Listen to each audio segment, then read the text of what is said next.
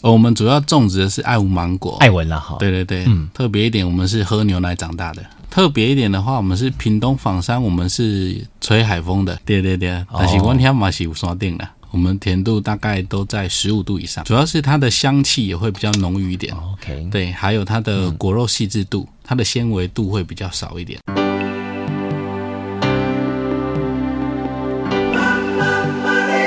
欢迎收听《南方生活》。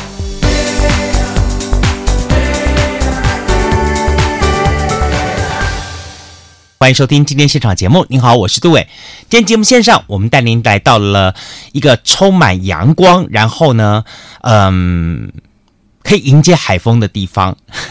说实在话，这个地方哈，我曾经对它有过一个非常深刻的印象。以前我们在当跑新闻的时候呢，我们曾经从高雄这地方，我们坐了这个巴士，专程去这个地方来迎接一条海底电缆拉上岸。那么就是我们屏东的方山，很早很早以前，大家对方山的印象就是那条海底电缆。那曾几何时呢？突然在我们马路边，突然看到了很多这些的农作品，包含了洋葱，包含了黑金刚莲雾，以及包含今天我们跟大家特别介绍了芒果。对于屏东产芒果，嗯，我的印象是好像是源自于呃，在苏家全县长时代吧，那个时候。我突然看到了好好多好多，呃，有关于屏东原来也有芒果这样的一个消息。经过了这么多年，也差不多十来年之后，那这这个屏东芒果到今天，它呈现了一个什么样的概念跟想法？那么，嗯，在现在大家都强调所谓的新生代力量的这个加入之下，它又呈现一个什么样的风貌呢？好，今天我特别邀请到来自于好屏东的这个方山。好，卢家芒果的算是第三代了，对，好，第三代了哈，第三代的这个执行长卢旺生先生，好，翁星啊，阿翁啊，来节目当中跟大家一起来开杠聊天，Hello，你好，Hello，大家好，嗯，我是卢家芒果的卢旺生，好，来告诉我们一下好了哈，拎刀的芒果到底是什么芒果，然后会这么这么的盖五名嘞？哦，我们主要种植的是爱文芒果，爱文了哈。对对对，嗯，特别一点，我们是喝牛奶长大的。哦，加古灵哦，加古灵哎。哦，起码做做金贵，起码是枣子嘛是喝古灵哎，拎到的芒果还是喝古灵哎吼。对对对，哇，真的是。OK，喝牛奶长大的芒果，然后呢，它是爱文芒果。对，它跟我们一般认知的这个，像玉井也是产爱文芒果，对不对？嗯，是。屏东也有爱文芒果。对对对，这两者之间。当然啦，拎起行啊来，你比你比较知道当当当中的这个分别定，两者之间有什么差别？就口感方面或什么来着？嗯、呃，特别一点的话，我们是屏东枋山，我们是吹海风的，就像你刚才说的样子，哦、在跟玉井是有点不一样。对，拎起山上来的孩子，对，拎起海边来的孩子，对对对，但是我天嘛是有山顶的啊。哦、OK，好，爱文芒果来到了这个方山这个地方，嗯。喝了牛奶，吹了海风，又晒了阳光之后，它会呈现一些什么样的特色呢？据说第一个甜度就不一样，对不对？对，我们甜度大概都在十五度以上哦，很高哎，是那个几乎是甜出蜜一样了。嗯，它甜度真的是真的很高了。对对对对，没错，这是一点。还有呢，它还有什么样其他特别的口感呢？主要是它的香气也会比较浓郁一点。OK，对，还有它的果肉细致度。它的纤维度会比较少一点啊，对，比较没有。我们吃芒果，我们最怕那个吃完之后还要剔牙缝，对，啊，东剔西剔太麻烦了，但是头酸呀就不要抖。但是，但对爱文芒果的话，我想大部分的消费者都会去要求说说，最好我吃完都就是入口即化那种感觉，是好像是吃到冰淇淋那种感觉。所以我觉得消费者有时候很坏，真的是好，人家明明是天生天然长的东西，还要求没有纤维，实在是说不过去。但不管怎么样子，它真的是好吃，好吃到说它有个品牌叫做卢家芒果。哦，是，谢谢。OK，好，来我们了解一下好了，卢家芒果种植三代，是阿公一开始是怎么种植的？阿公怎么样情况下引进来的？没有，阿公以前都雇山上的芒果了。OK，对，山上那时候都是跟猴子一起，哦、还有野猪。对，我我在狮子乡办过活动啊，怎样？真的，我们办过那个活动，实在太可爱了。那群原住民朋友每次都喜欢抓了我们到山上去找找野猪。所以 OK，原来是在山上里面就是开芒果园这样的方式，但是那个时候。就已经是爱文芒果了。对，是的。哎，可是按理说这样子的话，阿公那年代已经是几十年前的事情了。嗯，时间应该也有三十年左右。三十年前，所以其实，在方山这一带种芒果，其实是很早就开始了。对，很早之前就开始，只是它的名气可能没有像玉井那么有名这样子。对啊，为什么呢？为什么大家都对于芒果想到就是玉井，然后但是对于方山也产芒果的事情，却是在这差不多十年。十年时间，大家才慢慢慢有这个概念，影响认识，到底是什么原因呢？我觉得里面很重要的因素点就是品牌、行销这两个概念。是，所以 OK，你在十年前一脚回来，对，哇，据说当时引发家庭革命哦。对我爸觉得说，可以好好这行鬼的，哥等爱够够爽那些。所以原来不，你你并没有走农业，哦，不是，我是做机械的。对机械啊，嗯，跟这个农业好像不是很搭嘎。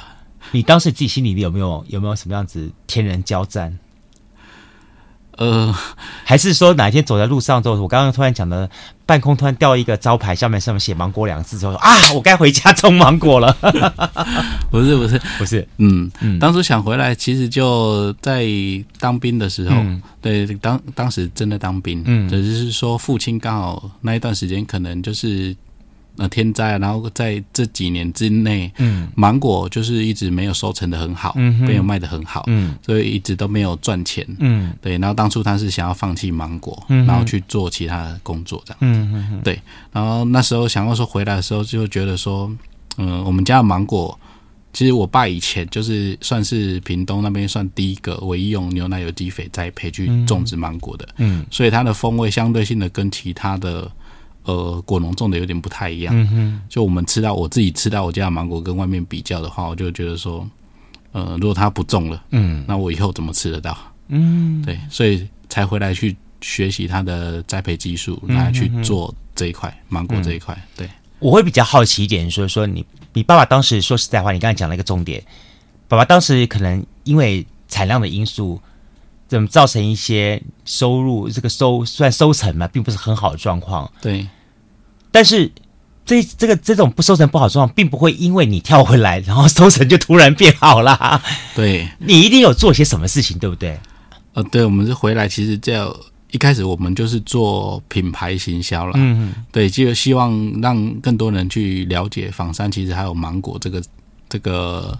产产品、嗯、对，然后就是也是希望说让大家能够知道我们呃有跟人家不一样的爱护芒果，嗯哼哼，对，所以就回来去做这件事情，其实也算蛮傻的啦。当初回来的时候，其实也是满腔热血，嗯，对，十年了哈，对，十年，那你二十几岁，大概二十一岁左右，二十一岁 就决定重回来做这件事情了。对，很多的二十一岁，大概我我前不久我们访问到一个。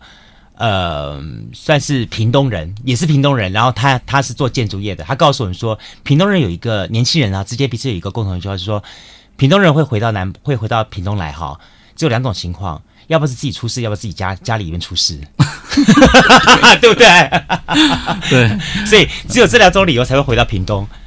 所以当时你是，我算我自己脑袋有点出事，对，想回来了，想回来了，还是想回来。但你没有羡慕像台北或者是这样子一个一个，让你觉得说你很可能，因为你自己本身有有机械方面所长，是，然后你可能可以到一些科技产业去发挥所长，然后赚很多很多这样子 income。哦，其实我觉得。当初想要回来的时候，哎，当初我爸说不想要种的时候，嗯、其实回来的时候也是有点想说到底要不要。嗯，那回来其实看了芒果一下，就是觉得说以后就没有，就可能就没有。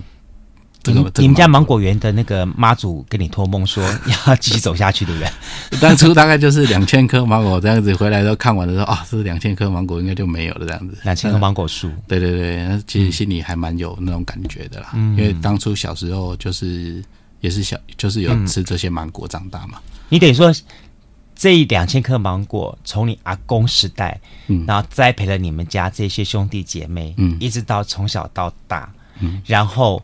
突然有一天，你可能面临到说说这批芒果树可能在一夕之间就要全部铲平了。嗯，对。如果你把它放弃掉的话，就要全部铲平掉了，或是任其自生自灭了。对，觉得自己觉得不甘，对，就有点浪费了，觉得可惜。然后当初那时候，其实那时候老爸种芒果的时间也蛮长的时间，嗯、只是那时候仿山地区的爱护芒果可能没有那么有名。嗯，那其实我其实也抱着说想要把仿山芒果发扬光大的一个、嗯、一个想法，这样子、嗯、想回来做看看。嗯，对，才回来。OK，好，来跟我们讲一下好了。你回来之后，你做了哪几件事情？嗯，回来之后呢，我们就是做了品牌，嗯，自己自创我们自己的品牌，嗯、然后网络去做一些行销，嗯，另外还有做一些外销，嗯，还有在做加工品的部分，嗯，对，就是可能把以前我们算蛮早做芒果干的，嗯，对，在我回来的那一段时间，其实以前的芒果比较瑕疵的一些 B 级品或 C 级品，嗯、很多人都是拿去倒掉的，嗯，没有去。把它再善加以利用，这样子，那是我们算很早去就去做芒果干这个东西。嗯，对，所以很早就懂了两个概念：内销转外销。嗯，第二个好变成加工品，是延长它的寿命。对对对对对，嗯，对，增加它的那个销售时间。了解是，但是说实在话，你做这两件事情都要有一个很重要的前提：这个芒果品质要好。是对不对？你你你要想内销转外销，人家外销的人，那那个世界的人，基本上人家是吃吃全世界的芒果，不是只有吃你个台湾芒果而已。你可能竞争对手是吕宋芒果，是对不对？好，泰国的或者是马来西亚、菲律宾什么什么的，乱七八糟到处各这些到处都有。我们家的芒果就要去跟人家打，它必定是包含它的品质要好之外，它的。样子啦，什么东西都要很多，像选美一样这样子。我我我我我自己大概很清楚这一块，但在另一方面，你要做加工，加工这一块的话，这个这个，你虽然说说的很轻松，就说 OK，把这个比较刺激品，我们直接弄掉哈，就弄弄成加工这样就好了。但是我也知道说说，因为我我我自己我舅舅家在做蜜饯类的，我们大家很清楚说，要做这种加工品的话，第一个东西像芒果干来说，酸度还是要够，嗯，甜度也要够。对，它不能死甜，对，也不能死酸，对，所以这都是一个技术了。对，没错。所以你烘焙，然后也也去特别去学了。呃，其实当初去做芒果干这个部分的话，嗯、其实在姑姑，嗯，主要是姑姑，因为姑姑以前在南投种香菇，哇。对，你们家人的姑姑店是有另外一个故事了。对，然后姑姑她是在南投种香菇，嗯、那那时候就是有那个香菇干嘛。哦。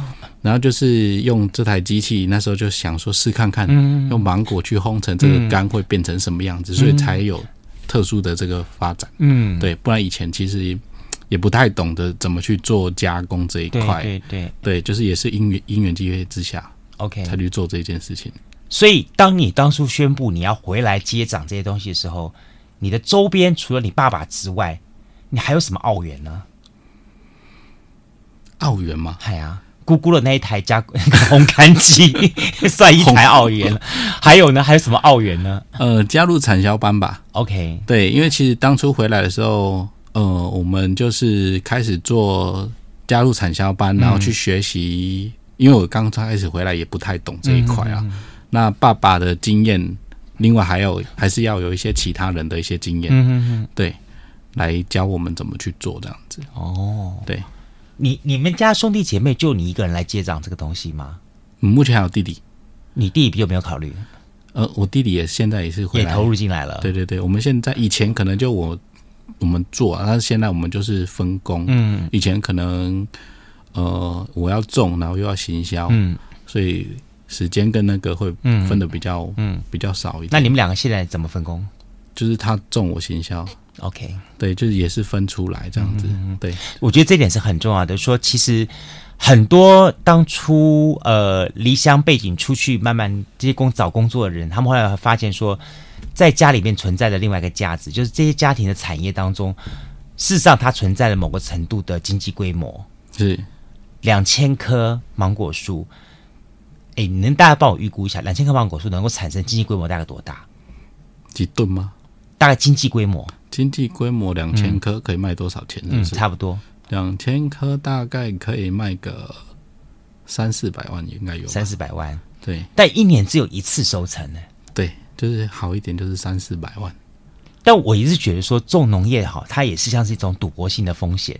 嗯，你我辛苦了大半年，然后呢，一个什么纳利台风来，或什么什么什么利比亚台风来，哇，回啊，莫去啊！对，当初当初我爸他们想要放弃原因，其实也是在考虑到天灾的部分。嗯嗯。对，那可能呃一年可能你们那是迎风面的。对，可能一年可能就是一年一收嘛。嗯。那可能台风来，可能就今年就没有了，可能就一次亏损就。一百多万或两百万这样子，嗯嗯嗯，对，那可能就要等到明年采收。对啊，但是明年采收又不一定会有那么好的收成。嗯嗯嗯，对，可能连续两年到三年的时候，你可能就觉得说，哦，这个没看地料啊。嗯嗯，对，所以才会去想去做放弃这样子。所以这种事情，你看发生一年，发生两年，发生三年，你就会受不了了。对，所以就是运气还是很重要。所以那你怎么挺过这十年？挺过来这十年了，傻傻你怎么挺过十年嘞？对啊，呃、前三，尤其是前三年，你怎么怎么挺得过的？前三年，我相信应该还没有任何的起色吧，那么快。就加强自己啦，其实也是在磨练自己。嗯，对对对，当初呃回回乡种芒果的这一段时间的话，我们还是有在做其他的工作啦，就是呃一些因为父母亲他们还有。其他人，我们家族可能有的还有在做一些呃工程嘛，嗯嗯，所以可能就是兼职的去打工这样子，嗯、对，就是边打工然后边种，嗯嗯，对，就是没办法全身心啊，因为你全因为当初回来的时候，可能你已经花把你自己的积蓄花掉了，嗯，在行销面或者是制作一些品牌的东西，你可能已经花掉那么多钱，那一开始这一这几年如果没有起色的话，其实也是蛮辛苦的。哇，这个钱是你自己出的哦？嗯，家里家里跟我们也都有都有出了哈。对对对，对，我也想说说，你可以跟你老爸讲说说，老爸这笔费用就我出人力，你出物力。嗯，你你想要他应该说你想要回来做你自己想办法的，也是都要自己想办法了哈。对对对对，我我我觉得其实不管做任何事业哈，最困难的就是在于。面对挫折的时候，依然存在着自我走下去的信心跟勇气。对，我，我们曾经在节目当中访问过一个嗯做面包的一个女孩子，她跟我讲说：“你知道吗？我挺过了将近有八个月的时间，一个面包卖不出去。嗯，但是我每天告诉我说，明天一定会卖得出去。是，但但是她挺过八个月之后，她现在卖了面包的单价堪比吴宝春。”就是他，他走过去了，他对他自己的建设，所以我会很好奇，这也是我们节目当中，我们希望透过像你这样的一些的过，你们的走过过来人，你们的经验值去跟大家来分享，你们怎么来挺过那个那个所谓的撞墙期呢？哦，撞墙期也是有，当初可能就一整年，嗯，芒果我可能刚开始回来的时候，做网络行销不是很厉害的时候，嗯、不懂的时候，可能。一年的订单才接了一万块，芒果只卖。对啊，你刚刚讲一万块钱，我想说，对我所以我才我我就特别问你说，你这原来如果一一原子的产量两千颗，它的产量是三四百万，嗯、但你只卖一万块。你你这一万块钱还不如干脆我把你烟全包起来。不是一万块是我自己行销，OK，对，其他还是会给还是有些些进行的卖掉，对对对对，只是说用我自己的能力，你自己能力去卖这样东西。但你老爸心里想说说，还不如靠我的老 老脸去卖，卖的比你好。你说什么网路嘛？你到底写这啥？对啊对啊对啊，对对对。那时候你刚刚做提出来这网络这回事的时候，你爸他们的想法是，好了，让你玩一玩了这样子。他觉得说。其实我爸还蛮开放的，嗯、就是觉得说，哎、欸，这个好像还蛮特别的，只是说你到底行不行？嗯，对，他可能也是让我试看看，不行就打退堂鼓，还是回去做机械这样。对，所以你当时在网络上面你做了哪些事情呢？呃，其实就是口碑行销。嗯，对，当初其实我无条件的做了很多事情，可能在于试吃的方面，以前没有什么、嗯、呃类似。我们可能没有办法砸大钱去做一些广告，嗯嗯，嗯嗯，那我们可能就在网络上面去做推播，我们的东西可以让很多的人去试吃。你是生果哎，怎么试吃？寄鲜果给人家吃也可以，就说我可以，我给你订购十个，然后我可以吃一个，退还你九个，免几啊？不是，我们可以先请人家，就是我们做一些活动 OK，对，就是请一些人去吃我们的芒果，就在一些的特殊的点去做试吃品品味这样东西，品尝这样子。好，借由这种口碑行销或者借由体验式的行销的方式，然后让大家觉得说，OK，这东西好吃。对，OK，好。这这或许在一个超级市场卖场这些东西是可以做到的事情。嗯，但是我们现在就强调所谓线上线下整合，在虚拟通路这一块呢，你是怎么样子去创造如家芒果在消费者大众，尤其是在那一群网络的呃受众他们的心目当中的品牌出来呢？呃，当初的话，我们去做这个品牌的话，其实我是把我爸爸的故事就是写进去。哦，对对对，他当初小时候的一些经历，嗯哼，对，种植芒果，然后芒果其实我们以前吃的芒果可能都是一些不好的，嗯，可能打掉的啊，或者是树上掉下来，或者是一些。比较瑕疵品，嗯、好的我们还是要卖的嘛，嗯嗯、去赚一些钱回来贴补家用。嗯嗯、所以我们以前就是其实吃的东西都是比较刺激品那样。嗯，对，然后慢慢去打动打动我们的顾客，嗯，然后再把我们的东西呃做试吃活动。嗯，那可能就是说你有喜欢我们的东西，或者是说可以写信过来，嗯，然后或者是我们。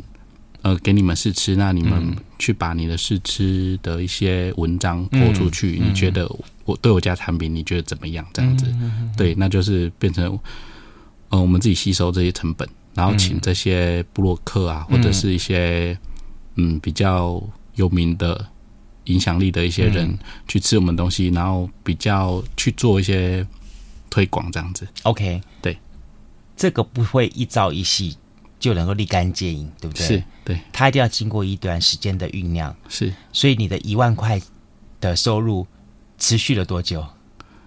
呃，大概三快三年。三年哦，每年收一万块，没有，有增加啦。OK，真正让你觉得好像从网络上面好像有些活有些回馈过来的时候，大概第几年以后？大概第三年，第三年以后，对，OK，第三年，因为我们有做，就是跟农会配合，那我们当初也是很常去跑一些展售活动，嗯、就是做事实推广，嗯，对，那可能也有人有一些看到，然后当初十年前，其实青龙回乡这个议题还蛮特别的，嗯，所以当初回来的时候刚好有。有一个就是专题报道，嗯，就刚好报道到我们这边，嗯，对，然后介绍我们，就是在那一次的报道之后，嗯，呃，有更多的人看到我们，嗯，对，就是在那一次的话，在一个礼拜大概就接了两百万的订单。啊，对。这突然瞬间遇到了甜蜜期了，对，从撞墙期瞬间变入进入甜蜜期，是。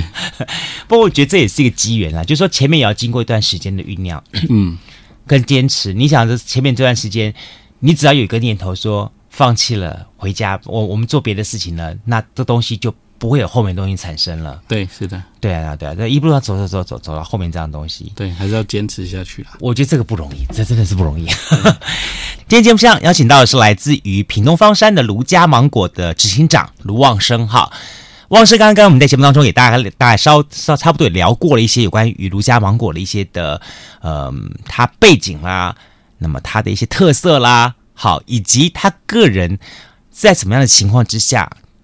从一个嗯，算是本来要远离家园的人，但是呢，因为不舍那一那两千棵从阿公时代一直到他这一代的那两那两千棵的芒果树，跟那一份的甜美的好滋味，其实我觉得很多人都是这样子诶，很多人都是因为说那份从小到大的那份的好滋味，然后就觉得我应该接手下来。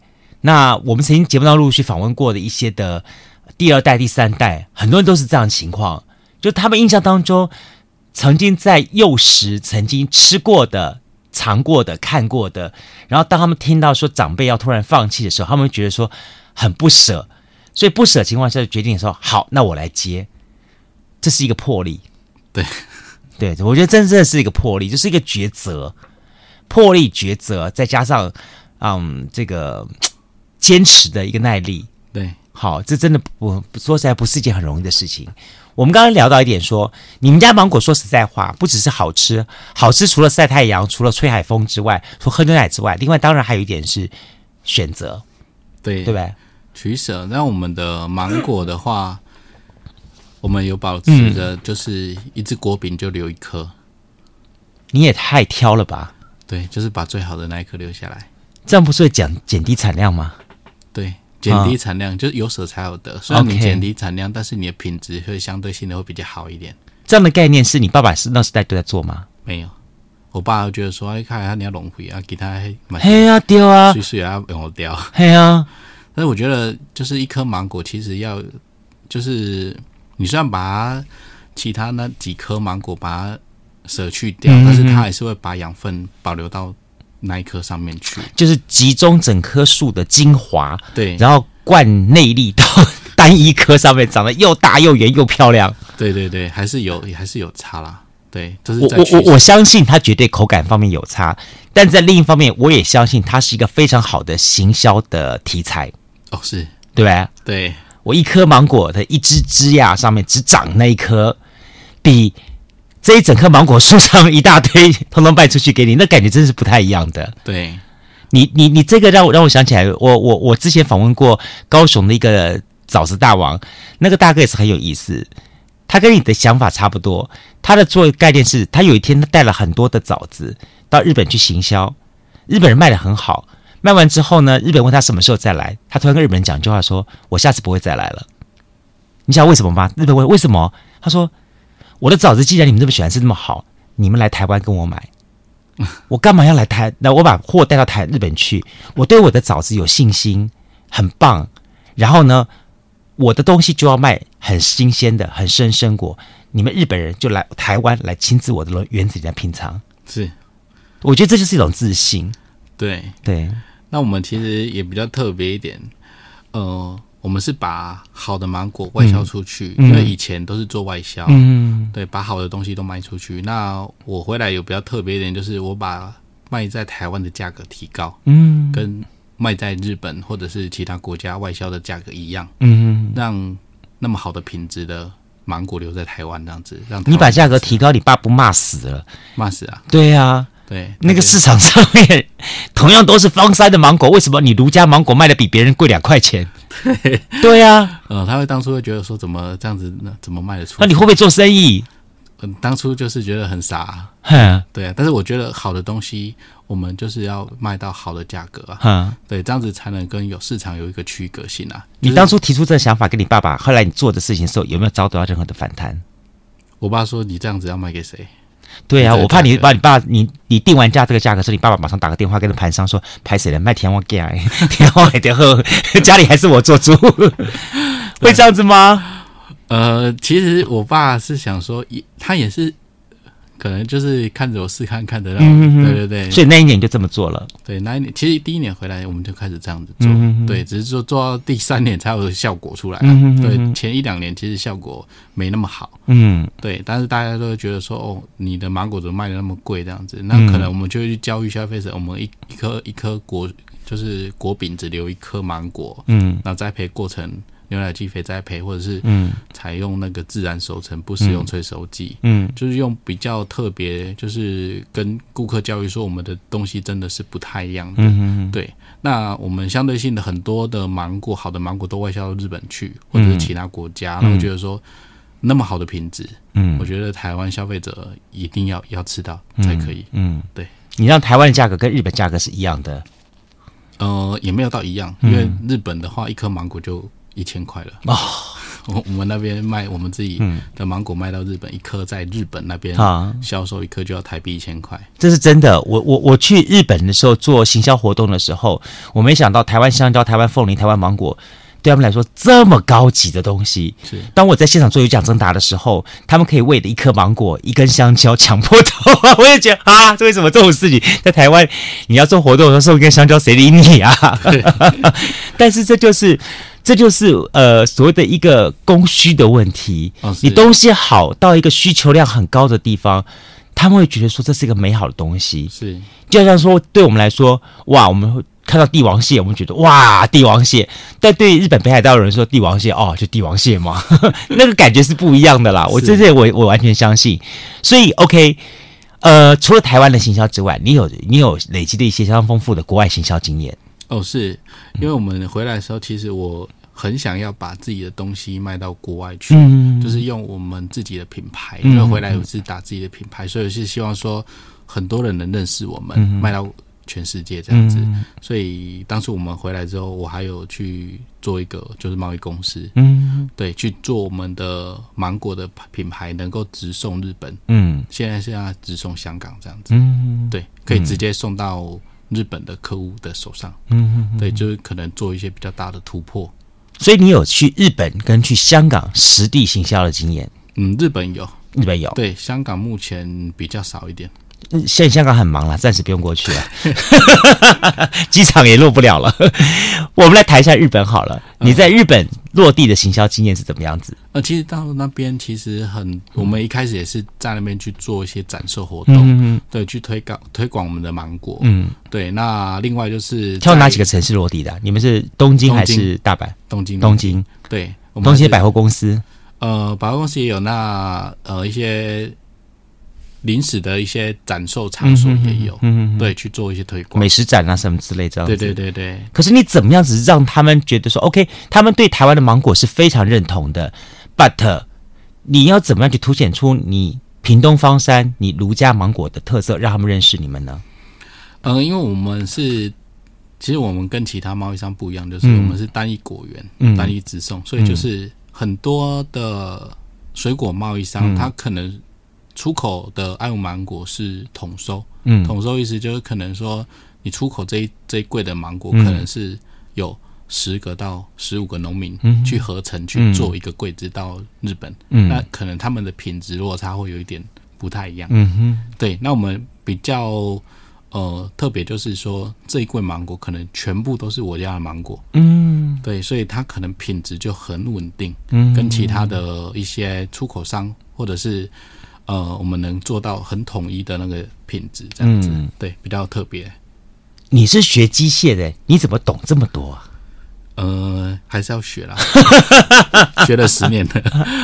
在哪些管道来学这些东西呢？呃，其实看点产销班吗？还是怎么样子？其实都是看书比较多，看书，对，自我进修，对，自我进修。这我我很好好好奇一点呢，像像一般的年轻人哈，嗯。呃，我我我我会觉得说，说大部分年轻人他们他们对一个事件或对一个工作的热程度，通常以十分来说，大概到了七分左右就到顶了，然后差不多就说，嗯，反正我做这样子也是这样过日子嘛，做这样子也是到了明天也是到后天到大后天嘛，那我就差不多这样到顶了。你做这事情其实是已经超过七分以上的事情。你是怎么样的一个动力去让自己去做决定？我应该多做这些事情，或多学这些事情呢？很多是因为我希望屏东枋山的芒果能够让台湾知道这样子。嗯，当初回来的时候，就是很多人是不认识枋山这个地方的。对，现在我们是很小的村庄。嗯嗯，对，但是我觉得我们有很好的品质，所以也是希望说把枋山的芒果，就是把让枋山这个地方让台湾。更更多人看到这样子，嗯嗯对，嗯。现在的仿山这一带的果农，芒果果农大概多少？有多少个？呃，产销班都已经就是都有到一百多个，一百多个，一百多个产销班了，所以应该也有几百个人了。哦，对对对，那整体的经济规模还蛮大的喽，还蛮大的。对啊，这样子算起来，一光你一家就三四百万了。如果一这个上百个算起来的话，整体的产业产业规模是蛮大的了。因为我们是种植比较大面积，对对。但是因为也有很多像一些小果农，嗯哼哼，或者是一些老农，他可能种植面积，嗯，跟我们比较起来，他可能就只有我们的呃三分之一或者是五分之一都有，嗯哼，对。但他们可以看得到你的成功，所以你扮演一个地方上领头羊的角色。嗯，然后回来之后，我其实积极在做这一块，嗯、我希望说，呃。我是产销班的班长，嗯、就回来去组成一个产销班，这样让比较年轻的年轻人，嗯、或者是一些比较认同我们的一些老农加入我们的行列，这样子。嗯、因为我们自己种植面积以前是两千棵，现在已经增值到大概六千棵了。哦，对，但是在年龄大以后，十年、十五年后说，说我为了那 六千棵的树，我要接棒下去。对，那那时候因为其实，在呃，销售点的话，还是会有一点落差，嗯、就可能供供需，我们可能供还是还是呃需求量可能会超过我们，嗯哼，所以我们还在致力于就是哇，现在需求量超过供给量哦。哦，对，现在目前还是哇，对，所以就是在辅导农农民这一块，嗯哼哼，就是呃让产销班的农民去呃用我们的栽培技术，对，然后我们帮他去做行销，然后让他们卖的比市场价格还好一点，嗯。对，这是我后面在做的事情，嗯。对，呃，让扩大更大的面积，在我们在出口上面也会比较好一点，因为有一定的稳定的品质，在、嗯、呃出口就是进口商那边，他会觉得说，嗯，至少买到我们的东西的稳品质稳定性都会很好，这样子，嗯。对，主要是差在这个地方。不过我我也相信一点的说，呃，它必定不只是单纯的卖水果这个东西，它一定是有一套的 business model 模式，甚至于是一些操作的方法，去吸引其他的你想你所谓的年轻人啦，或是其他老人，觉得说你们是正在做一件对的事情，嗯，才会让他们愿意加入，然后甚至于大家共同在一起做一点事情出来。是。你们现在大概每个月有些什么样的会会程，然后会有什么样进修的方法，然后会做些什么样的事情呢？呃，其实我们的时间比较呃集中一点，嗯因为在芒果季节的那一段时间，可能六个月的时间是超级忙，可能大家连就是只有六个月不是采收一个月吗？诶采收大概二到三个月，好那、哦但是在呃种植过后就是开花嘛。，OK，开花，然后还有结小果一些过程，它其实有很忙的时间，大概六个月。那另外六个月就是农闲会有比较空闲一点点。嗯嗯，对对对对对，所以一年当中来说好了，呃，通常最忙的是几月到几月？大概在十二月，就是十二月到八月这样子。所以是等于说是呃十二月，对。八月到十二月下半年度是最忙的。对对对，哦，哎不是下半年度，十二月到八月是上到。隔年的。对对对，隔年的八月。哦，上半年度是最忙的。对对，下半年度会比较轻松一点，哦，然后采摘的时候的集中在哪几个月？大概四到六个月，四到六个月，四到六，对。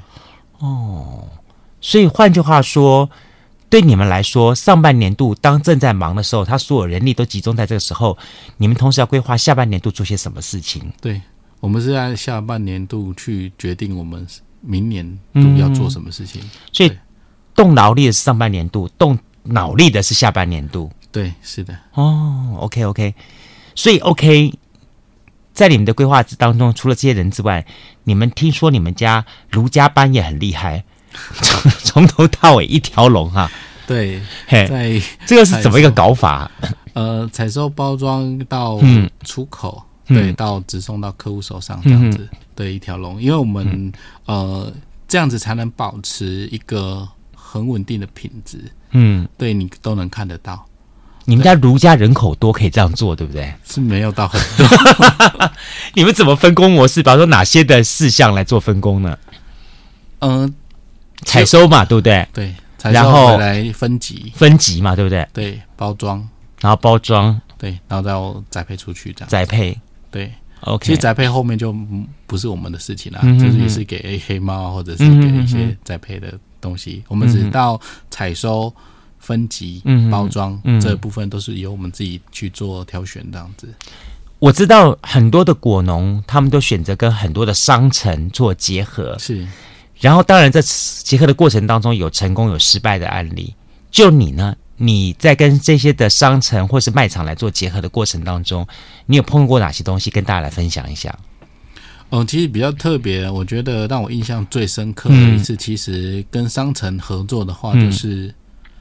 呃，你可能已经预先接单了。我有一年就是大概接了大概两千箱的订单，但是还没还没卖出去，我都还没种出来了。哎、呃，就是还没出货。OK，就是已经预先接订单。哇，对，但是那一年刚好一直下雨，那怎么办？下雨下到我没办法采收，然后果果果况不好啊、嗯。那你预预先接的这两千笔订单的话，我那时候当初啦，嗯，很难去。跟客户讲说，哎、欸，我我芒果还是要卖给你，因为、啊、因为那芒果已经不好了，系啊，你卖出去会影响到你的东西的，人家骂死，会会被，对啊，对啊，对啊，对，所以那时候我们当机立断是打电话给这两个两千个客户，一个一个打电话，哇，对，道歉。退款，OK，然后再额外再送加工品给他，就果干这样子。哦，对，这就成本我们自己吸收这样子。但是有的人还是很很很，还是会说我要给你那个夹来，我马上被夹嘞。哦，因为东西是真的是已经不好了，这样子，我们才会去做这样的事情。了解。对，这也是一种危机处理了哈。对对对，危机处理。那可能很多人可能就是有的人可能就是啊，不管三七二十一，出货就对了。嗯、但是我觉得品质我们会比较要求这一点，如果没有到达品质品质，我们就不想要出货这样子。嗯、对，是。这也是你们对这个品牌的要求了。如果说东这个东西随便就可以这样出去的话，这个卢家芒果四个字，也许你花了十年打出来这个 logo，打出来的品牌，可能就是一场。对就没有了，对，可能一场大雨就没有了。对，一场大雨你还硬寄出去，消费者就在网络上，现在酸民那么多，就跟你分享啊，你看他们三十号是卖了，这种事情一出去就不得了了。嗯，很快啊。对，这真的是，就说网络是一个成也网络，败也网络的世界。没错，没错，真的是这样子。OK，好，当你做了这些这么多的事情之后，我刚刚听到你一点是，你也开始做进一步的规划，比方说像观光果园啦，或者是你这些这些闲暇时候的规划了。哦，对，嗯，那么目前在规划的方面就是观光果园，然后另外就是芒果的一些加工品跟冰店的部分，嗯，对，可能要开开连锁店啊，不是，可能要开比较在地的啦，啊哈，对，因为其实我还是秉持着一个我初衷嘛，我希望仿山的人呢更多人看到，就好像大家到了这个潮州爱讲雪莲冰一样，对对，到方山在讲酸鸭冰，对，芒果冰安呢，都是也是我的初衷这样子，哦，对对对，嗯。因为仿山目前就是，嗯、呃，还没有一个让人家很认识的一个地方，嗯、对，只是可能现在可能有知道有爱护芒果，但是你到仿山，可能你不知道这仿山就过了这样子，嗯，对，还是还是会有这样的状况，对，不然大家都仿对仿山永远是海底电缆，对，然后崩康，然后那个防空演那个反海防演习，对，三军，永远是那些东西，对，那现在不过现在也不错了，现在大家开始知道说。仿山有芒果，是是，是。对，这是你们希望进一步在走的事情。对，我想要跟让更多人知道。嗯，接下来呢，你想还有一些什么样的规划呢？呃，目前的规划就是再去做网络、嗯、网络行销，另外还要再去做品牌到各个国家，嗯，就是在日本或者是在香港，或者是在我们积极的在做一些像呃，杜拜啊，嗯。或者是俄罗斯、哦、卖到杜拜跟俄罗斯去哦？对，为什么会有这样概念？嗯，我希望更多人就是把我们的芒果让更多人吃得到。俄罗斯这三个字怎么出现在你脑海的？呃，就是也是也是觉得那边应该没有芒果嘛。对啊，好，不错，对。你也可以卖到那个给我们的金正日同那个同志那那个那里去，韩国？有有有，韩国有，哎，对，就是说基本上我是我一直是概我一直有个概念说说台湾的芒果，我应该不止说台湾的水果啦，其实都很棒的，它本身的材质是很棒的，然后呢，就是看我们怎么去销售它，是。对啊，然后在我我一直觉得说说像我们父母亲那个年代，他们最厉害就是一卡皮箱走天下，嗯。但在一卡皮箱的后头，就是代表是台湾人那那种用愿意用我们的那个体力、时间，然后去达成任务的那份的所谓土性来完成的。但现代世世界是不一样的，现在是一个强调网络的世界。然后我的东西如果做得好、销得好的话，我可以卖到世界上任何地方，不只是俄罗斯，不只是瑞典，对，不只是全世界任何地方。你甚至于我我我的东西好的话，我还我还就我就有办法卖给。那个什么，那个哎，那个菲律宾总统的桌上面，他拿的是台湾芒果。对，这是我们那种自己自己自我自信心。是，但相对一点是说，好了，也必须适度的懂得去做一个对内整合、对外行销的功夫。嗯哼哼。那我觉得现在年轻人加入的市场是有这个好处。就是大家开始会重新用不同的角度去思考，是以前的都是都是强调我们对透过盘商透过盘商都是好 B to B 啊，就这样这种概念这样子。现在可以用 B to B to C 或者 B to C to B 怎么各种类型的组合的方式去做这些事情，其实这就是要一个很灵活运用的一种方式这样子。所以我们换句话来说好了，你觉得如果今天我们有很多的年轻人，他们想回过头来，都想回来做这些事情的时候，但你你的观察是，大家应该要从什么方向去着手呢？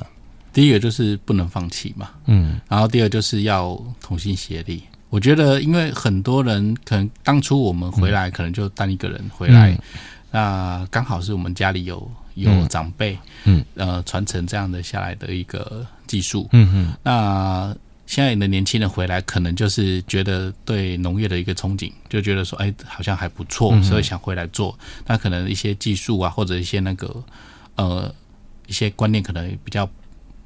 没那么懂，嗯，但我是觉得，因为你刚回来，我是觉得说，呃，学习很重要，嗯，对，可以在呃改良场啊，或者是一些农业体系上面去做学习。然后第二就是，你很多青龙回来，大家都是年轻人，嗯，讲话大家都能够能够听得懂嘛，嗯，所以大家合合作起来，因为现在都不是打单打独斗了，嗯现在都要做一些团体战，嗯，所以可能就是大家要。和同心协力去做这件事情，会比较快成功了。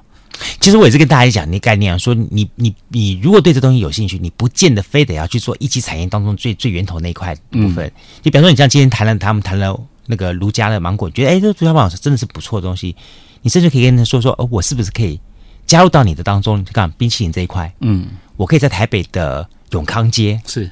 做一个来自于屏东方山的芒果冰，我就可以跟那个永康的那那个芒果冰做个区隔了。嗯哼哼，对，我晒的太阳比你多，我晒的海风比你多，对不对？我还听这个恒春谣长大的，就是有这种不同那种市场的区隔部分。对对，哎，我问你，感觉你是个蛮蛮开朗的人，你都没有挫折吗？你都没有说说有天突然午夜梦回说我好想放弃这种念头出现吗？可能我比较乐天一点的，比较傻吧。对啊，就是觉得说还是要努力一点啊，因为我我个人个人就是觉得说，我回来做一件事情啊，我要做到成功，我才要放。就是我不会想说我努力要做就要做到我没办法了这样子。嗯，对，我的个性是这样子。嗯，对，就一直做下去就对了。嗯嗯，对于哈想要。进入到这个市场的年轻人，你有没有什么样提提点他们的话？我第一个很第一个就是刚才一直讲的，就是不能放弃嘛，不能放弃。对，然后第二就是其实打团体战，对，打团体战，然后就是多加学习，嗯，呃，把你的专长，嗯，放在，就是如果你打团体战的话，你要善用你的专长，嗯，对，如果你真的是。你对种很有兴趣，你当然是回来种。嗯，但是你真的对种可能比较没那么，但是你可能会行销，嗯，或者会设计，嗯，或者是不管什么样，因为每个人都有每个人的专长，嗯，你应该把它放到分工，分工，嗯，把它放到一个地方，把它放大才有机会，嗯，对，而不不是说回来就傻傻，我只是要种这样子，种可能是兴趣，嗯，种你要学，嗯，但是后面的你可能就是要，嗯，知道你。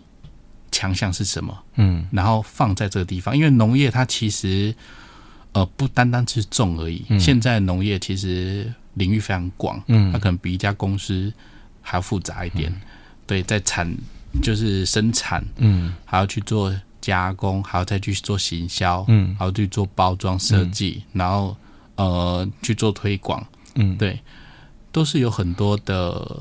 也是有很多的一些单位去组成的，嗯、而不是单单就是只有种而已。种出来是一开始，嗯，原始就是说，你当然是要先种出好的东西，嗯哼，才有办法去卖，嗯，对。现在的年轻人回来，他可能就会一下，也有也有很多年轻人是回来，就是我只想要卖而已，嗯，但他完全不懂得种，嗯，对，我觉得这样子就会失去了你想回乡的意义，嗯哼，对。我我我我一直觉得说哈。